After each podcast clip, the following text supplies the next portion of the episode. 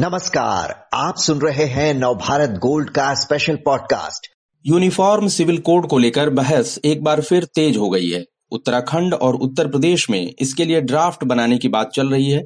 महाराष्ट्र, मध्य प्रदेश और दूसरे राज्यों में भी बीजेपी और उसके सहयोगी दल ये मुद्दा उठाने लगे हैं। सवाल यह है कि इस वक्त ये मुद्दा उठाने के पीछे क्या कोई खास मकसद है? सरकार की क्या तैयारी है इस बारे में? और इसे लागू करने में कैसी चुनौतियाँ सामने आ सकती हैं? इस बारे में जानकारी देने के लिए हमारे साथ हैं वरिष्ठ पत्रकार अवधेश कुमार जी। अवधेश जी, उत्तराखंड के चीफ मिनिस्टर पुष्कर सिंह धामी ने यूनिफॉर्म सिविल कोड का ड्राफ्ट तैयार करने के लिए एक कमेटी बनाने की बात की थी। यूपी में उप मुख्यमंत्री केशव प्रसाद मौर्य ने भी कहा है कि समान नागरिक संहिता लागू करने के बारे में गंभीरता से विचार किया जा रहा है। अवधेश जी, अभी हाल में असेंबली इलेक्शन हुए पाँच राज्यों में बीजेपी ने शानदार जीत हासिल की। तो अब यूसीसी पर अचानक इतना ज़ोर क्यों दिया जा रहा है? देखिए, अचानक तो मुझे नहीं लगता कि अचानक ज़ोर है, इसके पहले भी है, जब नरेंद्र मोदी 2014 में सत्ता में आए थे, उसी समय सरकार ने लॉ कमीशन के पास कॉमन सिविल कोड का एक मॉडल बनाने की बात की थी, लॉ कमीशन ने उसको बनाया भी, लेकिन उस पर बहस के लिए लॉ कमीशन ने देश भर से विचार मांगे। अब उसके बाद की जानकारी मुझे नहीं है क्या विचार हुआ है। तो कोई भी विषय चाहे चुनाव के पहले उठाया जाएगा तो भी कहा जाएगा, चुनाव के बाद किया जाएगा, हमारे देश में चुनाव होता रहता है। अब यह संभव है कि भारतीय जनता पार्टी इसके द्वारा कुछ विशेष राजनीतिक उद्देश्य भी साध रही हो, लेकिन मेरी दृष्टि से कोई भी समय इसके लिए कॉमन सिविल कोड के लिए अनुपयुक्त नहीं है। जब हमारे संविधान के नीति निर्देशक तत्व में यह शामिल है कि देश को एक समय कॉमन सिविल कोड की ओर बढ़ना चाहिए सुप्रीम कोर्ट ने कितनी बार कॉमन सिविल कोर्ट की बात की है कि कॉमन सिविल कोड होना चाहिए? राज्य के, कई राज्य के उच्च न्यायालय ने, अभी तो दिल्ली उच्च न्यायालय ने कुछ ही महीने पहले कहा था कि अब कॉमन सिविल कोड का समय आ गया है। तो इसलिए कोई अगर कॉमन सिविल कोड की बात उठाता है तो चूँकि भारतीय जनता पार्टी के एजेंडे में शामिल रहा है और हमारे देश का दुर्भाग्य है कि एक ऐसा कानून जो कि समानता स्थापित करेगा, जो कि अल्पसंख्यकों के अंदर भी जो है महिला पुरुष के बीच समानता स्थापित करेगा जो कि अलग अलग संप्रदायों के बीच कानूनों के स्तर पर खासकर सिविल कानूनों में समानता स्थापित करेगा। उसको भी हिंदू मुसलमान के नज़रों से देखने के कारण हमको संदेह होता है कि ये क्यों उठाया जा रहा है। जी। जो एक मैं देश के सामने रखना चाहता हूँ नवभारत गोल्ड के माध्यम से कि भारत में कम्युनिस्ट पार्टियों के एजेंडे में भी कॉमन सिविल कोड रहा है। भारत की सभी कम्युनिस्ट पार्टियाँ कॉमन सिविल कोड की मांग करती रही है। यहाँ तक कि समाजवादियों में भी डॉक्टर राम मनोहर लोहिया जैसे लोग कॉमन सिविल कोड की बात करते थे कि होना ही चाहिए। तो ये कोई नई चीज़ नहीं है, कोई उठा रहा है वो भाजपा का हो या किसी और पार्टी का हो, मेरी दृष्टि में कॉमन सिविल कोड को देश के सामने लाना, उसको क्रिया संसद के माध्यम से पारित करना और उसको क्रियान्वित करना, भारत में कानून के समक्ष, संविधान के समक्ष, समानता की दृष्टि से अपरिहार्य है। जी। आपने ठीक याद दिलाया कि समान नागरिक संहिता के बारे में संविधान के नीति निर्देशक तत्व वाले चैप्टर में सलाह के तौर पे बात लिखी गई है और आर्टिकल चौवालीस में ये सलाह दी गई है। और लेकिन अवधेश जी, यह केंद्र के स्तर का मामला है या राज्यों में अपने लेवल पर इसको लागू किया जा सकता है? क्योंकि उत्तराखंड में भी कहा उन्होंने, पुष्कर जी ने कि हम ड्राफ्ट बना रहे हैं। क्या लगता है आपको? नहीं, देखिए, ऐसा है कि उसमें राज्य के नीति निर्देशक तत्व जो है, उसके, उसमें ये तो नहीं लिखा है कि केंद्र ही इसके लिए करे। कॉमन सिविल कोड अभी देश में आया नहीं, इस पर विवाद है। सामान्यता माना जाता है कि पूरे देश में एक कानून होना चाहिए। तो ज़ाहिर है, ये सैद्धांतिक तौर पर देखा जाए तो ये केंद्र का विषय होना चाहिए। केंद्र कोई काम नहीं कर पा रही है, उसके मार्ग में बाधा है तो राज्य उस दिशा में आगे न बढ़े, इसके, ये इस पर कहीं इसका कोई विधान नहीं है। तो अगर कोई राज्य कॉमन सिविल कोर्ट का अपने राज्य की दृष्टि से, आप जानते ही है कि हमारे देश में कुछ राज्य हैं जहाँ, वहाँ के लिए कॉमन सिविल कोड है, गोवा उसमें शामिल है। तो इसके उदाहरण भी हैं। तो ज़ाहिर है कि अगर कोई राज्य कॉमन सिविल कोड की ओर बढ़ता है, उसका एक मॉडल कानून बना के अपने यहाँ लागू करता है, हो सकता है वो देश के लिए भी मॉडल बन जाए। और वैसे भी अगर देखा जाए तो उत्तराखंड में तो इतने मुसलमान हैं नहीं कि उनको मुस्लिम वोटों के लिए उनको करना पड़ा हो। अगर असम असम, उत्तर प्रदेश में तो हम मान भी सकते हैं। दूसरी बात यह है कि कई चीज़ें हमारे देश में कॉमन सिविल कोड का मतलब भी हमारे देश में स्पष्ट नहीं है। मानते हैं कि इसे सारे कानून एक कर दिए जाएँगे। हमारे यहाँ बाकी सब कानून एक है। अपराध के सारे कानून एक है। ऐसा तो है नहीं कि चोरी का कानून चोरी करने वाले को हिंदी, जो हिंदू है, उसके लिए अलग सजा है और मुसलमानों के लिए अलग सजा है। कॉमन सिविल कोड, संपत्ति, उत्तराधिकार, शादी विवाह तलाक यानी उत्तराधिकार का गोद लेने विरासत। इतने ही चीज़ों के लिए चाहिए। और एक देश में अलग अलग तरीके से होने से समस्याएँ पैदा हो रही है। स्वयं ईसाइयों के बीच इस पर मतवाद है और उनके यहाँ से भी मामला है। इस समय सुप्रीम कोर्ट हाई कोर्ट में कई मामले हैं ईसाइयों की ओर से खासकर संपत्ति में महिलाओं के अधिकारों को लेकर। तो इसमें कुछ अगर सभी धर्मों के बीच उनकी उनकी जो परंपराएँ हैं, उनके यहाँ के जो विधान है, उनको देखते हुए अगर उसमें कहीं धर्म बाधा नहीं है, कोई धर्म की पुस्तक बाधा नहीं है, वो के, केवल पारंपरिक तौर पर कुछ चीज़ें हो गई हैं तो उसको बना के कोई राज्य लाता है या कुछ राज्य लाते हैं तो उनको लाने देना चाहिए, उसको देखना चाहिए। भारत जो है सच्चे लोकतंत्र में तभी बदलेगा equality before law and equality before constitution का जो सिद्धांत है तभी लागू होगा जब इस देश में हर मज़हब के के स्त्री पुरुष के, के लिए एक ही नागरिक कानून होंगे।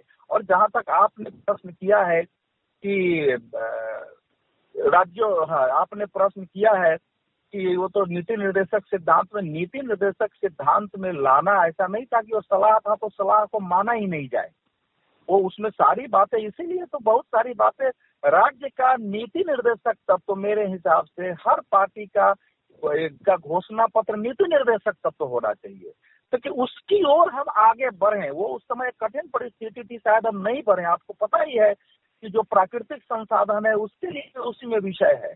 जो कुछ इस देश को करना है जिस दिशा में बढ़ना है उसका लक्ष्य जो है राज्य के नीति निर्देशक तत्व में लिखा हुआ है। तो वो केवल सलाह तक नहीं है कि हमारी कमज़ोरी है कि हमने वोट के लिए और खासकर कुछ विषयों को सांप्रदायिक और सेकुलर बात के नाम पर इतना विकृत वातावरण बना दिया है और राजनीति का नेतृत्व तो ऐसे नासमझ, नकारा, अक्षम, पाखंडी लोगों के हाथ में आ गया है कि वो नीति निर्देशक तत्व तो जो है हमारे हमारे लिए बिल्कुल वो केवल संविधान की किताब तक सीमित रह गया है। जी। ऐसी रिपोर्ट आई थी अवधेश जी की, मध्य प्रदेश में एक बैठक में हमारे जो गृह मंत्री हैं, अमित शाह जी ने, वो कहा कि उन्होंने कि समान नागरिक संहिता के लिए ड्राफ्ट तैयार किया जा रहा है और ये भी बताया जा रहा है कि देश भर से लगभग पचहत्तर हज़ार से ज़्यादा सुझाव आए हैं और उन पर विचार किया गया है। कहाँ तक अभी पहुँचा है यूसीसी का मामला? तैयारी कैसी दिख रही है सरकार की? ऐसा है कि अब ये तो गृह मंत्री ने कहा है, वैसे मामला लॉ कमीशन का है लॉ लॉ मिनिस्ट्री का है ये। मैंने आपको बताया कि नरेंद्र मोदी पहली सरकार में ही इस पर मॉडल बनाने की बात थी और लॉ कमीशन ने अपने वेबसाइट पर लोगों से सुझाव मांगे थे। लेकिन जब इसमें चारों तरफ़ विवाद हुआ, कठिनाई हुई, आप जानते ही है, सोलह सत्रह के बाद कुछ स्थितियाँ बदली थी तो कुछ चीज़ें तो हमारे देश में हुई है ना। अब जैसे तलाक के विरुद्ध अगर संसद में कानून पारित हो गया है कि आप तीन तलाक नहीं दे सकते हैं तो अघोषित रूप से वह कॉमन सिविल कोड की ओर बढ़ना ही आप उससे कहाँ तक बढ़ गया तो इतना तो हुआ ही है। हो ही रहा है? कई राज्यों ने अपने यहाँ हाई कोर्ट के माध्यम से उसके उसके आदेश को स्वीकार कर खासकर ईसाइयों के मामले में महिलाओं के अधिकार को स्वीकार किया है तो कुछ ऐसा नहीं है। कुछ चीज़ें नरेंद्र मोदी सरकार में जो हिंदुत्व जिसको आप कहते हैं कॉमन सिविल कोड हिंदुत्व को लोगों ने बदनाम कर दिया है मेरे लिए तो एक एक संपूर्ण मानवता के कल्याण के दृष्टि से एक एक उदात विचार है तो हिंदुत्व के जो एजेंडे हैं अगर केंद्र सरकार नहीं कर रही है तो राज्यों के माध्यम से हो रहा है। केंद्र सरकार गो हत्या निषेध कानून नहीं बना सकती है लेकिन अपने राज्यों से उसने बनवाया है उसने लागू किया है। जी। आप आप परिवर्तन से संबंधित एक सेंट्रल कानून नहीं हुआ लेकिन लब जिहाद के विरुद्ध उसने धर्म परिवर्तन को लेके बनाया है तो कई चीज़ें हो रही हैं जो केंद्र नहीं कर रही है राज्य के द्वारा कराए जा रहे हैं। सेंटर के लेवल पर आ जाता है तो राज्यों के लिए भी उसमें आ जाएगा कि एक मॉडल कानून है। लेकिन अगर राज्य भी लेकर के आते हैं तो वो भी होगा। और अगर केंद्रीय गृह मंत्री ने कहा है अगर क्या उन्होंने कहा ही है कि तैयार हो रहा है तो मुझे मानकर चलना चाहिए कि हो आने वाले कुछ ही समय में उसको देश के सामने रखा जाएगा, वेबसाइट पर आएगा, वो लॉ मिनिस्ट्री हो सकता है, लॉ कमीशन का हो सकता है अलग अलग मंत्रालयों का हो सकता है, उस पर विचार देंगे। सत्तर हज़ार विचार आए हैं तो उन, उनको उनमें से कितना समाहित होगा हम देखेंगे। लेकिन एक अच्छा विचार है कि केंद्र ने ये बता दिया है कि हम उस दिशा में बढ़ रहे हैं, जिनको भी इससे विरोध है। उनके पास अगर लॉ कमीशन का, इसका विरोध है तो उसको भी तार्किक दृष्टि से उन सुझावों में शामिल करना चाहिए। जो लोग कॉमन सिविल कोड का कोई अपना मॉडल चाहते हैं कि हमारे दिमाग में मॉडल है, उनको भी वह डालना चाहिए। और मैं तो कहूँगा कि देश की कम्युनिस्ट पार्टियों को, अगर उनमें नैतिकता है, जमीर है तो मांग करते रहे हैं, उनको सामने आना चाहिए और उनको भी अपना कॉमन सिविल कोड का एजेंडा सामने रखना चाहिए कि हमने अपने यहाँ बार बार इसका प्रस्ताव पारित किया है और यह होना चाहिए। जी, अवधेश जी, आपने याद दिलाया कि लॉ कमीशन के पास है ये मामला। सरकार ने भी संसद के पिछले सत्र में ये बताया था कि यूसीसी का मामला बाईसवें विधि आयोग के पास है। वैसे आयोग में अभी कोई चेयरमैन की नियुक्ति नहीं है इस वक्त तो अभी विधि आयोग कैसे सलाह देगा, ये पूरी प्रक्रिया है। एक चीज़ आपसे और जानना चाहते हैं कि समान नागरिक संहिता का पहले भी काफ़ी विरोध होता रहा है तो अगर ये सरकार लागू करेगी तो किस तरह की चुनौतियाँ आ सकती हैं सामने? पहली बात तो है कि आप अच्छी तरह जानते हैं, आप एक मीडिया संस्थान में और देश के बड़ी मीडिया संस्थान में है और सबसे पुरानी टाइम्स ऑफ़ इंडिया ग्रुप एक पुरानी मीडिया संस्थान है। अगर किसी दिन संपादक नहीं हो तो तब भी काम चलता है, किसी न किसी को उसके प्रभारी बनाया जाता है। तो लॉ कमीशन में चेयरमैन न होने का अर्थ ये नहीं कि लॉ कमीशन का काम रुका हुआ है। कोई न कोई एक प्रभारी व्यक्ति होता है, उसके स्तर पर और वो काम चलता ही रहता है। काम नहीं रुकता है इस देश का। तो इसलिए लॉ कमीशन में किसी अध्यक्ष के घोषित रूप से नहीं होने का अर्थ नहीं काम रुक गया है। जहाँ तक दूसरी बात है देखिए चुनौतियाँ तो हम और आप मानते हैं कि चुनौतियाँ है। भारत में तो आपको एक सड़क की सफ़ाई करानी होती है यहाँ भी उसका विरोध होता है वो भी चुनौती है हमारे लिए तो कर, सफ़ाई करेंगे कि नहीं करेंगे? जो देश के हित में है हमारे देश में अलग अलग संप्रदायों के लिए हम कोई नहीं मानता है कि अलग अलग कानून होने चाहिए। केवल इतना ही मतभेद है उस विषय पर कि किसी संप्रदाय के, किसी धर्म के धार्मिक जो परम, जो व्यवस्था है, उस पर चोट नहीं होनी चाहिए, उसको अक्षुण रखा जाना चाहिए। लेकिन धर्म और मज़हब से परे कोई बात है, उसके लिए कोई विरोध करके उतरता है कि हम तो यही करेंगे, हमको यही होना चाहिए, तब तो उस, उसके लिए मुसलमानों में भी आप जानते हैं कि आप अगर संविधान सभा की बहस पढ़ेंगे तो मैं देश में बहुत सारे लोगों को जानकर हैरत होगी कि कॉमन सिविल कोर्ट के पक्ष में कई मुसलमानों ने वहाँ हिंदू सांसदों से ज़्यादा आगे बढ़कर तर्क दिया था। और यहाँ तक प्रश्न उठाया था कि आप हमको अलग क्यों कर रहे हैं? हमको पिछड़ा क्यों बनाना चाहते हैं? कोई जाके देखे तो। तो ज़ाहिर है कि जो उस समय आज़ादी के आंदोलन लड़ने वाले मुसलमान थे, उनमें बहुत ज़्यादा लोगों को इसको लेके मतभेद नहीं था। अब कुछ लोग हमेशा रहे हैं तो मैं चुनौती मानता हूँ इसको इसमें ये विरोध होगा हमारे देश में, लेकिन सरकार के पास बहुमत है और सरकार को पूरी दृढ़ता के साथ, संकल्पबद्धता के साथ लागू करना चाहिए और कोई लोकतांत्रिक तरीके से विरोध करता है तो उसको उत्तर दिया जाना चाहिए और कोई भी नया कानून बनता है उसके लिए सुप्रीम कोर्ट है, सुप्रीम कोर्ट हमारे यहाँ संविधान का अभिभावक है, अंतिम स्थिति उसके यहाँ होती है, वो भी उसकी न्यायिक समीक्षा करेगी। तो मुझे इसकी कोई चुनौती नहीं लगती है कि इसके लिए कोई चुनौती है, चुनौती उन लोगों के लिए है जो विपक्ष के लोग अभी इसको सांप्रदायिक मुद्दा मान के मुस्लिम वोटों के लिए, खासकर जो इसको हमेशा common civil code anti Muslim है एंटी मुस्लिम है एंटी मुस्लिम है, और ये कानून ऐसा आ गया जो बाकी एंटी मुस्लिम नहीं हुआ तो समस्या विपक्ष के लिए पैदा होगी।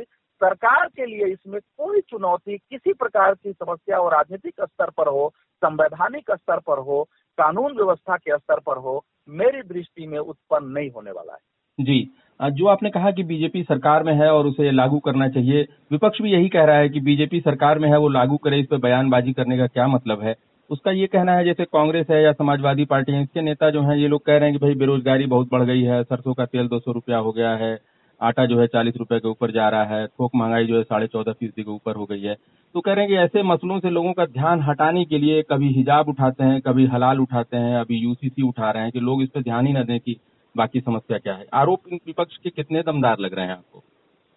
विपक्ष के नाते उसका आरोप लगाना ही चाहिए। भाजपा भी विपक्ष में होती।